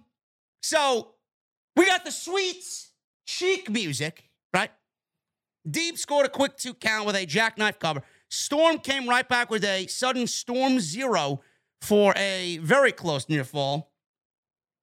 Deeb took Storm down with a dragon screw, which looked ridiculous. Uh, Storm uh, is fighting back. They're up on the top rope now. They're going for something. All of a sudden, she does a fucking second rope pile driver for the one, two, three, and that was it. Excellent match for the two ladies. An excellent TV uh, women's match here between Toni Storm and Serena Deeb. Uh, the the women's segment beforehand was a little rough. I got uh, a lot of questions about it. I'm still very overly cautious about Saraya being back, but it's great to see her. I'm happy she's there. We'll see. We'll see. There's uh, a lot of uh, what ifs and a lot of questions revolving around the women's division. It's going to take some time, and I hope that I am put at ease and my worries and my cautious feeling is dumbed down as the weeks go on. But you cannot blame me and everybody else for wondering what the genuine feeling about this is, what the overall feeling about this is. You can't blame me. The women's division has been largely terrible for the last three years. Champions have not looked good. They haven't felt good. Uh, stories have been lacking. Is all of this going to change with her now being involved? I certainly hope so. I certainly hope so. Moving on. Tony Schiavone interviewed the acclaimed and Daddy Ass backstage. Gunn said next week on Dynamite it is National Scissoring Day. Max Caster said they'll do the chant all night. Caster said they have an open challenge for Friday on Rampage to defend their titles. All of a sudden, Keith Lee walks in and said Swerve Strickland is exceptionally disgruntled. Yes, not with the acclaimed. He's disgruntled with Keith Lee because Billy cost them the titles. He looked at Max and Bowens and said, You boys got carried. Good luck. Billy then told Keith Lee to tell Swerve I got two words for him scissor me. And he laughed at Keith Lee as Keith Lee walked away. Andrade. Andrade interrupted an argument between Private Party, Butcher, and Blade. This is what we got Andrade doing on Wednesday nights. What a fucking shame. After rumors of Buddy Matthews and Malachi Black, Brody King, Miro, Andrade, we got Andrade still involved with Private Party. Why? Why is Andrade involved with Private Party? How difficult is it to get Andrade on television? How difficult is it to get Andrade with a mouthpiece that's not fucking Jose with his fucking iPad? Andrade needs a manager. Andrade needs somebody. Ric Flair, a beautiful fucking Latina, something. Something that brings us back to what he did in NXT. So right now, this shit ain't working. I don't know what the fuck he's got to do with Private Party. I don't know what the fuck he's got to do with Butcher and Blade. I don't know. How difficult is it to book Andrade? This guy should be TNT champion. Easy, easy. Wardlow has opponents out the ass, and we are not getting anything here. Nothing. So Jose told Private Party to listen to Andrade. He then left with Butcher and Blade. Matt Hardy walked in and told Private Party that they've always been connected, he and Private Party. He said Andrade is worse for their careers than Big Money Matt ever was, and he pitched getting back together this time to do it right. Again, I don't really care. I, I, I don't really care. We, we, you're asking me. You're asking. I don't give a fuck what version of Matt Hardy is going to be managing or associated with private. You did it once and it went nowhere. You're going to do it again and you're going to ask me to care? I'm sorry, I can't commit myself to that again. It's not even Matt Hardy's fault. It's not. Are we going to see a new private party? I love both Marq Quen and Isiah Kassidy. I do. I do. I think they're both great and the potential is fucking there. But how much of it is private party and their fault? Everybody's pointing the finger of blame at Matt Hardy. It's not his fault. It's Isiah Kassidy and Marq Quen. I want you to look at Private Party and ask yourself have they gotten better since the day one of the AEW Tag Team Title Tournament? They were put over the Young Bucks in the inaugural AEW Tag Team Title Tournament. Are they better now than they were then? The answer is no. No. They haven't changed anything. They haven't gotten better. They haven't upped their game in any way. Their gimmicks are largely the same. They should be a little bit more mature than they were then. We're still seeing the same. I'm still looking at the same private party that I saw in House of Glory. It's basically what they did in Hog. This is now 2022. We're going into 2023, and you're asking me to care about the same private party that we've seen. There's been absolutely no change whatsoever. Know, at some point, you're going to have to give up the fucking party lifestyle and the fucking uh, cranberry and vodka. And you got, you know, this, this is the best analogy for me to use for private party. And I love both guys. At some point, you're going to have to give up the cranberry and vodka and going into the fucking nightclubs with DJ Pauly D or whoever the fuck you guys listen to nowadays. And you're to have to give it up to go into a fucking nice speakeasy and a nice old fashioned fucking cocktail bar with a mixologist who's got one of them handlebar mustaches. He's shaking the fucking things and making six drinks at the same time. You're gonna have to give up that party lifestyle and you're gonna have to put the suits on and you're gonna have to sit down and have yourself a nice fucking Manhattan or a nice fucking old fashioned. It's the best way for me to put it as far as analogies are concerned about private party. And they haven't gotten there. They haven't. And I'm not going to care about them in AEW until I see some fucking progression. And there isn't no progression. And Matt Hardy joining the ranks again isn't really what I call progression. Ricky Starks, he went one on one with Eli Isom. One minute. Starks wins with the Roshambo. Basically, just a very quick way to get Ricky Starks on TV after he had a successful win over Will Hobbs on Friday's Grand Slam Rampage. Listen, man, I I, I think I listen. Pauly D is a is a swell guy, man. Really. I've watched a couple of uh, double shot of love episodes with uh, Pauly D and Vinny. All right, I, I I know, man. I'd have a cold beverage with Pauly D. Always. Chris Jericho and Bandito. Ring of Honor World Championship match. We already went over why Chris Jericho is the right choice for the Ring of Honor Championship. I do not need to repeat myself. This was a great match. This was a banger of a match. Jericho is so fucking good, man. He could work with anybody legitimately. He is so good. So, Bobby Cruz, he does the Ring of Honor ring introductions. Ian Riccaboni is on commentary. Jericho did not give Bandito the code of honor. He did some fucking weird uh, one of these deals. He was giving him like a half handshake and then he gave him the middle finger. This is why Jericho is one of the greatest of all time. So, Jericho, at the start of this thing, he flipped off Bandito. Some strikes early. Bandito used his speed, took Jericho to the outside with a tope over the top rope, twisting body press. Bandito hit a big spinning reverse crossbody off the top. Again, Jericho rolls to the outside. He groups. Jericho quickly regained control on the floor and started wrestling the match the way he usually wants to wrestle a match, brawling. Bandito answered with a gorilla press over his head for two. And we got Bandito in the middle of this match doing a it's not I don't even know if I could call it a stalling suplex. This was fucking way beyond stalling. Crowd counted to at least 60. And at one point, he had Jericho up in a vertical suplex, and he was one handed at one point. And then Jericho was like, it, it, you know, if, if I could visualize for you guys, a vertical suplex is this way, right? Jericho was like this way. And then by the end of it, Jericho was basically this way. But Bandito held him up. Crowd counted to at least 60, dropped him down with the vertical suplex. Both guys got a standing ovation. It was fucking great. I love that spot. It is super impressive by Bandito. Bandito did an Eddie Guerrero shimmy, hit a big frog splash for a two count. Jericho hit a flapjack. He took control of the match.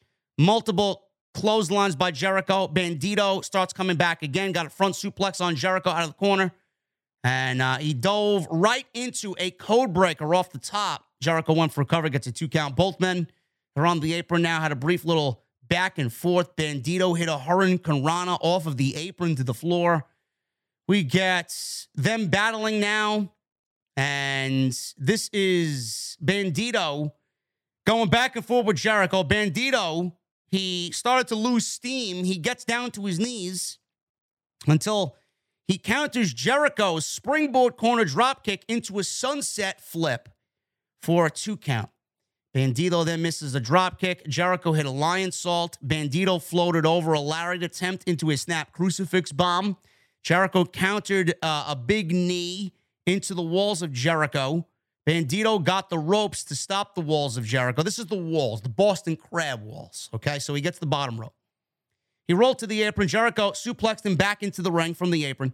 Bandito cut off Jericho on the top rope hit a revolution fly off the top for an incredibly close two count. Bandito hit the big knee, and then I love this finish, man. He calls it the 21 plex. Unbelievable spot at the end of the match. A really believable near fall, even though nobody expected Jericho to lose the title already. Jericho then, Bandito was bleeding through the mask, so I don't know what was wrong with him. Now, even Bandito, you can't even see his face, is fucking visibly bleeding on dynamite. It's fucking crazy. I don't know if he broke his nose or if he bit his lip or fucking bleeding from the mouth, but his, his mask was red. And I love Bandito's mask, man. It looks like a fucking Western bank robber, right? So uh, he's bleeding through the mask, and Jericho starts eye poking Bandito and pulling out Bandito's mask. So he pulls Bandito's mask over his eyes. He can't see. Bandito countered the walls of Jericho with a small package, blinded. Jericho pulled Bandito's legs and got the walls of Jericho, uh, which is uh, the other version, which is the Lion Tamer. Basically, this was the Lion Tamer, the old school Lion Tamer. And that was it. Bandito tapped out, and they ended up having an excellent main event for the Ring of Honor title. And Jericho retains the Ring of Honor title. After the match was over, this was fantastic. One of the best parts of the show. Uh, of the show. Jericho called Bobby Cruz in the ring, the Ring of Honor ring announcer. He got in the ring, he announced him as the winner, and still Ring of Honor champion. Jericho had Bobby Cruz raise his arm and he held his arm up, and in the other arm, Jericho held the belt up. Cruz looked confused. Jericho told them to cut the music. He said, The ring of Jericho reign has begun. He says he's going to desecrate the Ring of Honor legacy and destroy its legend. He said he'll beat every great champion that they have ever ha- had that has ever held this Ring of Honor or Ring of Jericho title and he's going to continue with Bryan Danielson on October 12th in his home country of Toronto. I didn't know Toronto was a country, it's a city. He said he'll destroy every Ring of Honor champion, commentator, referee, and ring announcer. Jericho looked at Bobby Cruz. He kicked him in the gut.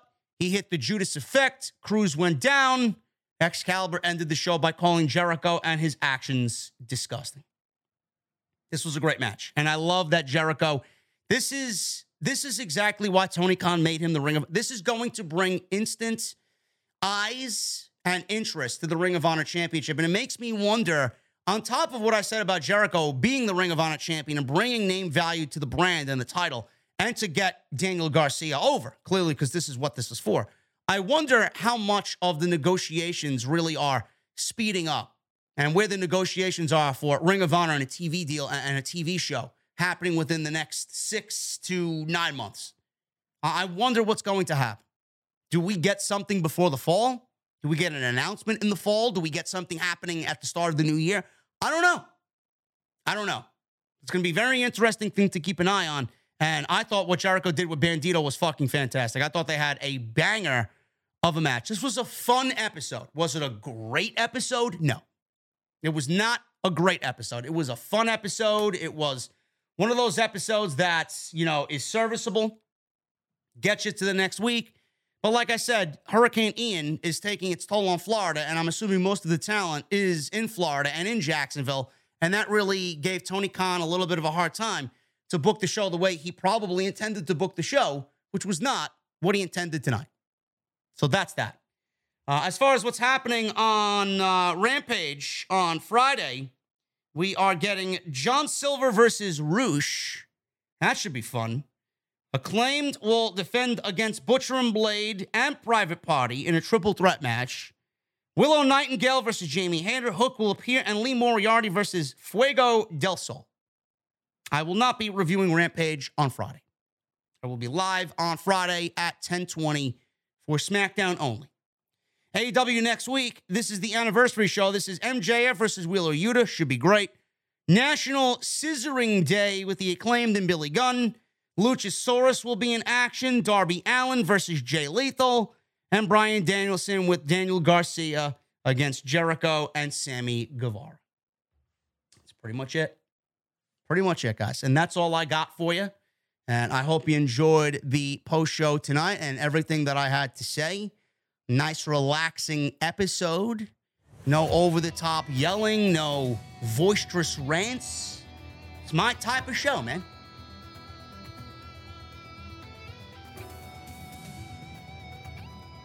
Make sure you guys get those super chats in, man. We're going to hang out. I got my cold beverage. It's still ice cold.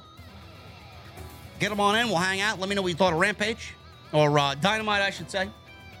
Let me know if you want to tell me what you thought of Rampage uh, last week. Let me know. Let me know what you think of all the top stories this week. Sound off, man. Ask me anything you want. Super chats are open. Memberships are open, man. Get them on in. I'd love to hit 700 members. We got some new emotes coming, man. Next couple weeks, week and a half, I should say. New emotes, new badges. Should be really, really fun, man. You guys are going to have fun with these new emotes and new badges. Get those thumbs up, man. I only see 751 likes, man. We have 2,300 in the venue tonight. I need a thousand likes minimum. The fuck is wrong with you guys, man? Hit the thumbs up. Tonight's show sponsored by Manscaped. We are now in week three of the NFL season, man. I believe week three, right? Week three of the NFL season. Football is back. Everybody's fucking having a great time. We're back seeing Mahomes sling beautiful balls, or Tom Brady, or whoever your team's quarterback is, man, sling beautiful balls all over the field. And your friends at Manscaped are here to help you sling your beautiful balls all season long. With Manscaped state of the art tech, man, will have your weapon more loaded than the AFC West. Mm. Football may be rough, man, but your ball care doesn't have to be with Manscaped. Join the 6 million men who have signed up and used Manscaped, trusted Manscaped. Proud sponsor of the podcast, manscaped.com. Code script20 at checkout for 20% off, man. The platinum package is what we're going for, man. At quarterback, the Lawnmower 4.0, it's their state of the art trimmer, man. Unbelievable. It's the MVP of the platinum package. Running back, we got the Weed Whacker, ear and nose hair trimmer. The offensive line, the Crop Preserver, Ball Deodorant, and Crop Reviver, Ball Toner. At wideout, we got the cleanest duo in the league, man. The Ultra Premium Body Wash and Ultra Premium 2 in 1 shampoo and conditioner. And they smell good, man. At tight end, the Manscaped anti chafing boxer briefs. And on defense, man, the aluminum free premium ultra deodorant. And to top it off, man, we got the best coach in the league the Shed Travel Bag to keep all your shit nice and organized. That's the free bonus here, man. That's got a Super Bowl winning roster written all over it. So make sure you guys sign up, man. Manscaped.com, code SCRIPT20 at checkout, 20% off free shipping. And Manscaped is going to be your MVP all season long. Let's get into the super chats, guys. I want to start at the top here. We got uh, Joseph Taylor. Joseph Taylor's got a very good question, man. $2 super chat. He asks me, what are my top five Slipknot songs? It's a good question, Joseph. I got to give it to you, man. I like, I like the feeling of this question. Slipknot's got a new album out on Friday, by the way. How do I know that? I know it. I got a, a, close eye and ear on music, my favorite type of music, anyway. Alter Bridge, October 14th. Can't wait for that. Uh, my favorite Slipknot songs number one, Disaster Piece. Number two, People Equal Shit. Number three, Sick. Number four, Eyeless. And number five, I would probably say it's a toss up, man. I like Unsainted. I like Metabolic off of Iowa. I like Everything Ends off of Iowa. I like the Heretic Anthem off of Iowa. Iowa's their best album. I like Surfacing. I like Wait and Bleed. There's a, there's a lot of good songs, man. But uh, Disaster Piece and People Equal Shit are my two favorite Slipknot songs. Captain Solo. Uh, no, that was uh, that was on Monday. Captain Solo, what's up, bro? Favorite arcade game, WrestleMania, the arcade game, and Marvel vs. Capcom, number one. And Teenage Mutant Ninja Turtles, Turtles in Time. Um, Tony Brown with a 4.99 super chat. Tasty Saraya. Yes, she looks beautiful. Joseph Taylor with a $5 super chat. Juice Robinson versus Adam Cole, Kenny Omega, Claudio, MJF, Malachi Black, Hangman Page. Take my money if he signs with AEW. Joseph, you're uh, you're getting a little a little too excited there, bro. A little too excited there, man. I, I I don't really care to see Juice Robinson against any of those guys. Angel Alaga with a one hundred dollar super chat. Angel Alaga, thank you so much, brother. MVP of the streams, Angel Alaga. JD, love your streams. Hope Jesse gets better. I went through some rough weeks with my father being very sick. As always, you make the days more enjoyable with your insights and humor. Angel, cheers to you, brother. And I need everybody in the chat, man. I need everybody in the OTS venue right now to put up those prayer emojis for Angel Alaga. We love you, Angel. We'll be here as always, man, every single week, no matter what. Ruben Barber with a $10 super chat. AEW gets an A minus. Good show. The Philly crowd was up and down at times. Saraya was awesome, but when called out the ladies, where was our TBS and ROH women's champions? Uh, Ruben, I don't know if you are aware, man. There's a fucking hurricane going on. We, we don't know where Jade is. Jade, I'm assuming, lives in Florida. There's bigger things to worry about than showing up in a fucking AEW Dynamite segment with Skye Blue.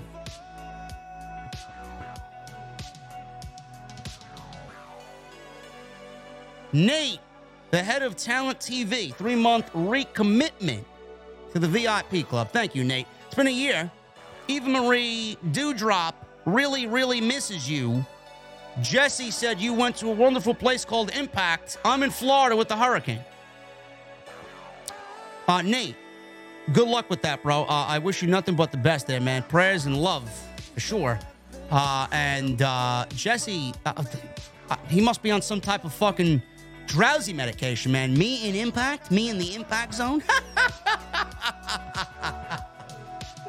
oh, man. No, nobody watches Impact, man. Give me a break. You guys, you guys are some fucking comedians, man. Really. Seriously. Issa's in the chat. Issa, what's going on?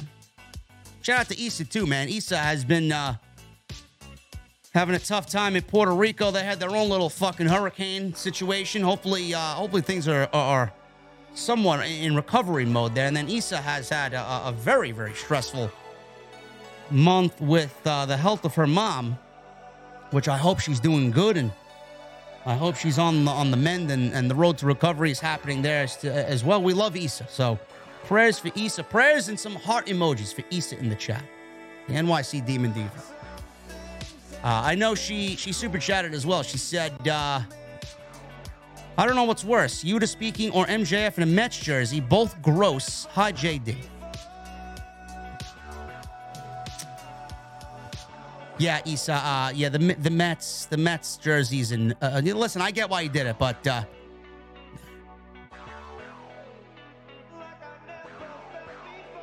I also don't like that I have to play these three games and the the the, the divisions on the line. I, I don't I don't like that feeling.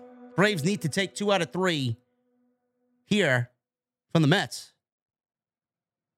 They, they need to take two out of three. It's crazy. Actually, they need actually I think the Braves need to fucking sweep to win the division, right? If they take Friday, if they take uh tomorrow, then they're tied because they're one game out now. Then they take, yeah, the, Bra- the Braves need to the Braves need to sweep to win the division. It's crazy. I don't know. Either way you look at it, man, I'm pretty confident the Braves will be in the next round anyway. They just got to have an extra step if they don't win the division. Um, what am I playing here?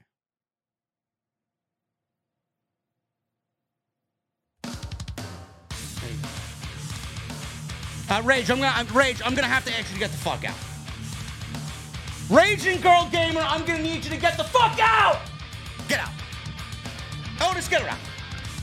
Get around.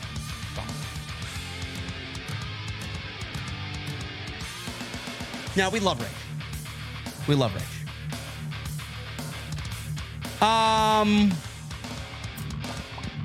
Jim Cornette with a 4.99 super chat. Uh, just recently lost my fur babies Monday and Tuesday. I can't stop crying. I haven't been able to do anything. Please keep me in your prayers, OTS family. Corny, I'm sorry to hear that, bro. Uh, I, I know how that feels, man. Thoughts and prayers and love, man, to you, man. That sucks.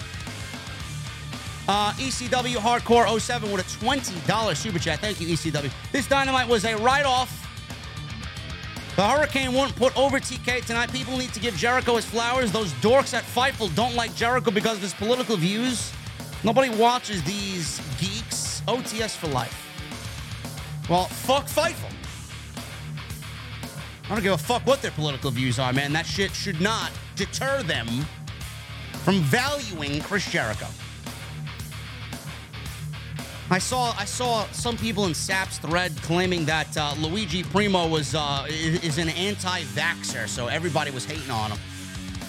Uh, I'm sorry. When did this when did this make a good person and a bad person? oh man, you didn't get a shot. You're a terrible fucking human being, man. I can't I can't be friends with you. You fucking serious? How about respect other people's fucking choices? Maybe possible. Uh, Hoyt Reynalda with a eight-month membership. Thank you so much, brother, for the recommitment. Hey, JT, tonight was awesome. I'm excited to see how Paige can change the AEW Women's Division.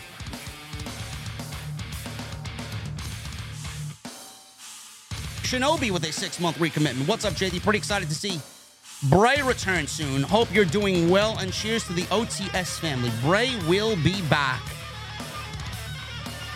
He obviously is back. The White Rabbit. Who do you think the White Rabbit is? Um, JP5150 with a $10 super chat. JD, I'm not sure who to trust in regards to booking the women's division. Saraya speaks about change and the division in the division, but we need legit proof for change, like the syrup for old, passion, old fashions at the venue. Yes. Yeah, we're gonna need more than just her making lumberjack matches, bro.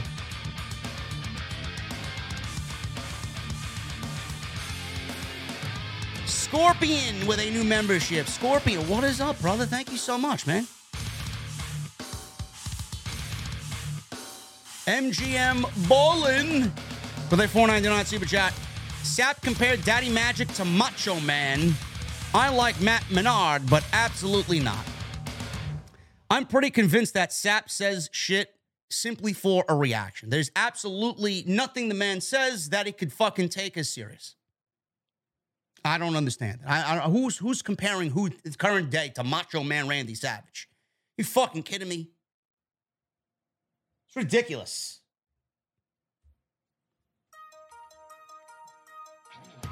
Drizzy Drew with a 499 super chat. Feels like Saraya getting a Sonya Deville role as division ambassador slash GM and will probably wrestle a Sting-like schedule only on important occasions. Yes, that's what it definitely felt like tonight.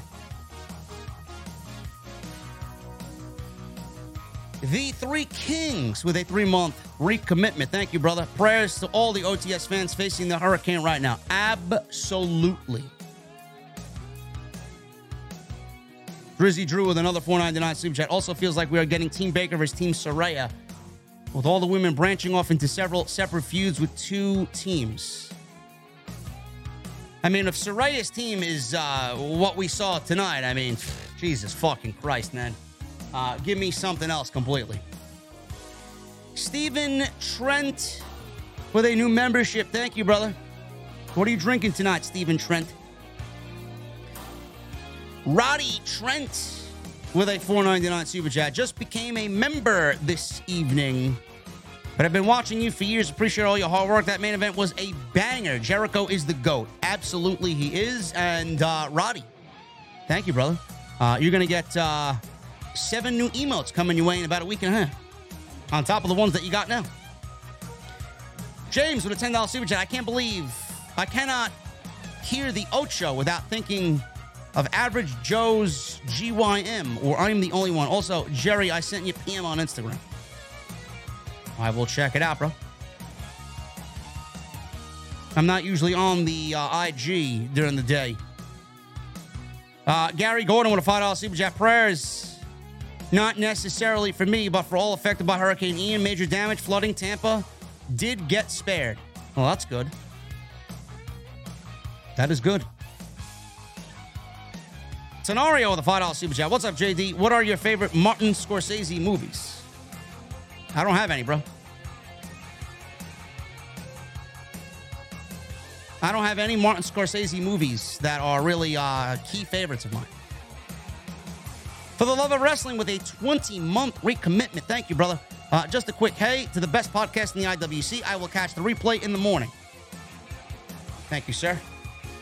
Scenario to $5 super chat. What's up, JD? Have you ever played any PC games like Doom, Diablo, or StarCraft? Yes. My dad got us hooked on Doom at a very young age. Doom and Quake were the games that we grew up with on PC. Michael Raymond with a $5 super chat. What if uh, Luigi Primo climbed the world tree and found the god Mimir?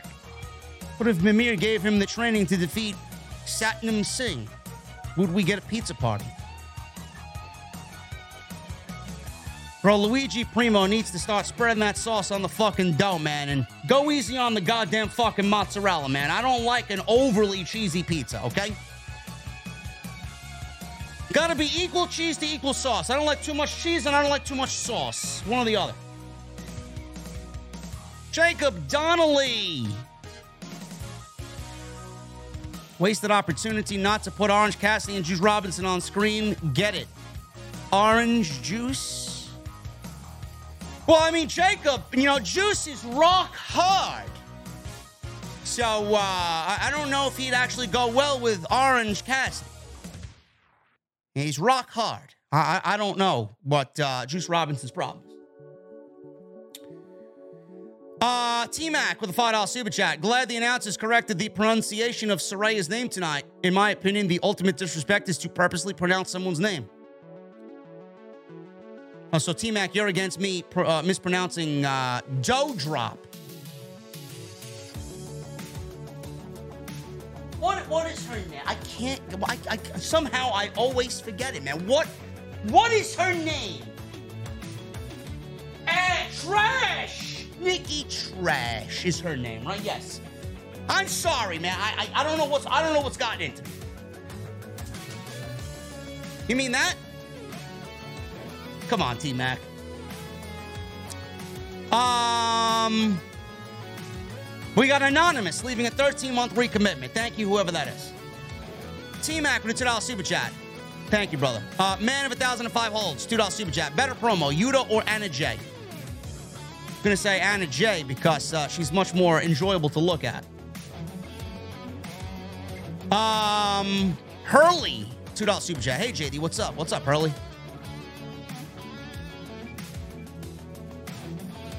Gyro Gonzalez with a Mexican pesos in 50.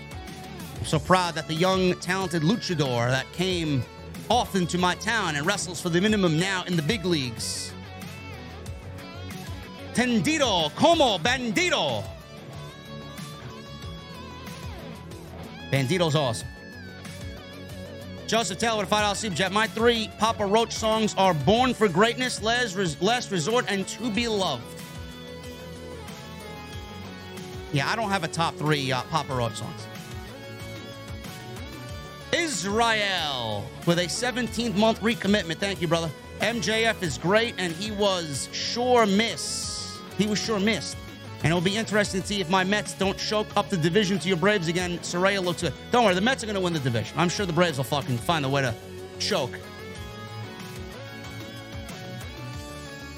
Uh, Philip Newton with a 9.99 super chat. Tonight's Dynamite was epic. JD, that women's lumberjack match was chef's kiss. No, it was not, Philip. I don't know what the fuck you watched, bro.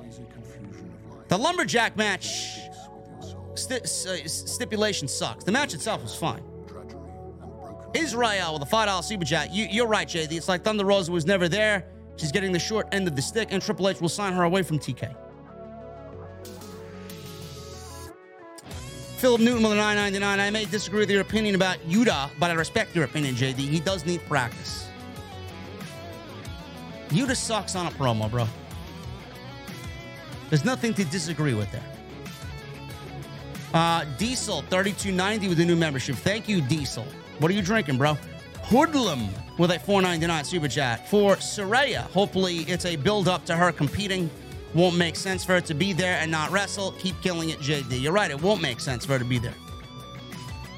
Indigo. He's got his gold microphone there. Look at that shit. 27 months. Hey, JD. 25 months. I, I see 27, bro.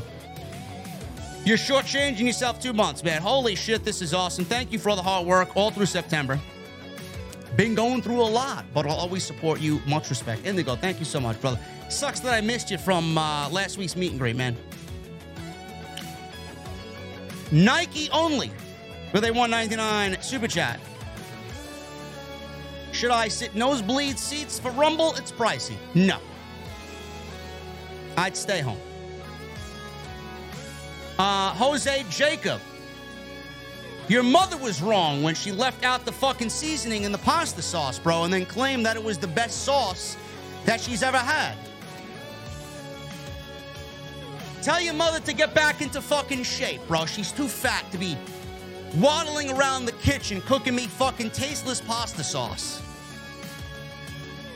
Might as well leave it to me, man. I'm a fucking wizard in the kitchen. Fucking clown.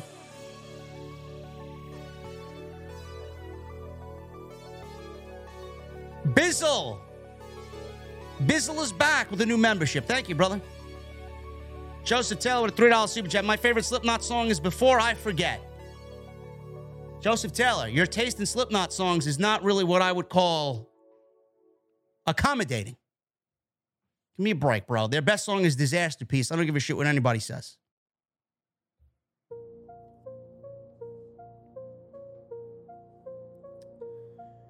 Uh, Diesel, four months. Thank you, brother. Two months since my gastric bypass and down 69 pounds. And I've lost 105 pounds since I entered the pre-surgery program over a year ago. That's that's fucking great, man. Congratulations. Does anybody have any tips for me to lose about, I would say, I would say about 10 pounds? Any tips? Maybe I should really give up drinking my old fashions.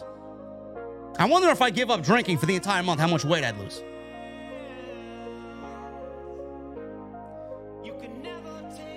Bizzle with a $2 super chat. Vincent Kennedy McMahon. He says, Scissor me, JD. No. Now, I'm sorry, Vincent Kennedy McMahon. I don't scissor another man.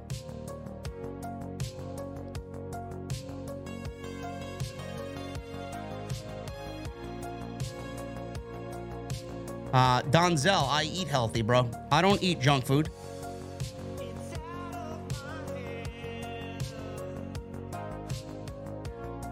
Just burn more calories than you intake. Yes, yes, Hulagram. Thank you so much for that riveting fucking uh, theory, bro. Push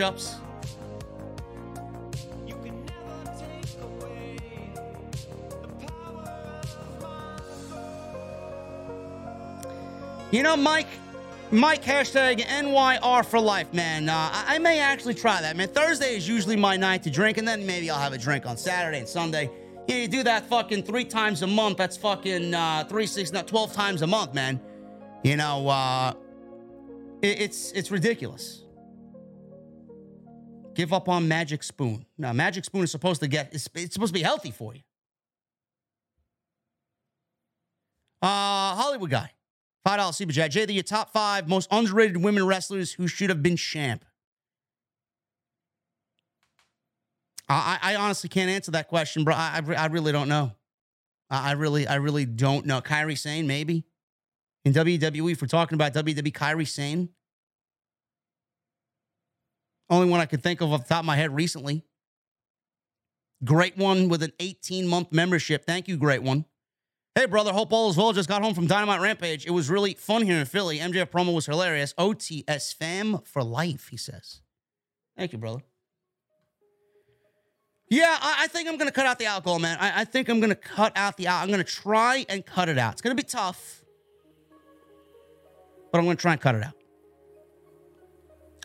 Uh, Bizzle with a $1 super chat. Thank you, bro. Uh, Grim, Hula with a $10 super chat. I wasn't at my phone at the beginning, but I was told you mentioned my son being in Florida. Thank you from the bottom of my heart. I'm so thankful he got out and home safe. Really means a lot. OTS lifer.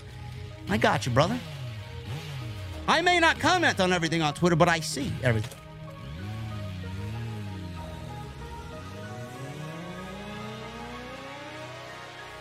Uh, I don't drink shit beer. Jason in the chat. No, I don't. Corona. Fuck out of here, bro. Jesus Christ, man. Come on now. Heineken? Um, Francis Loop with a $10 super chat. Get better, Jesse. You are surely missed. No fantasy booking tonight. Just working on my ROH roster. We'll send out by singles, tag teams, factions, and women's division. And Vincent Kennedy McMahon, $2 super chat. Message deleted by Raging Girl Gamer. When Rage isn't making ridiculous comments in the chat, she's actually being a beast VIP and a mod.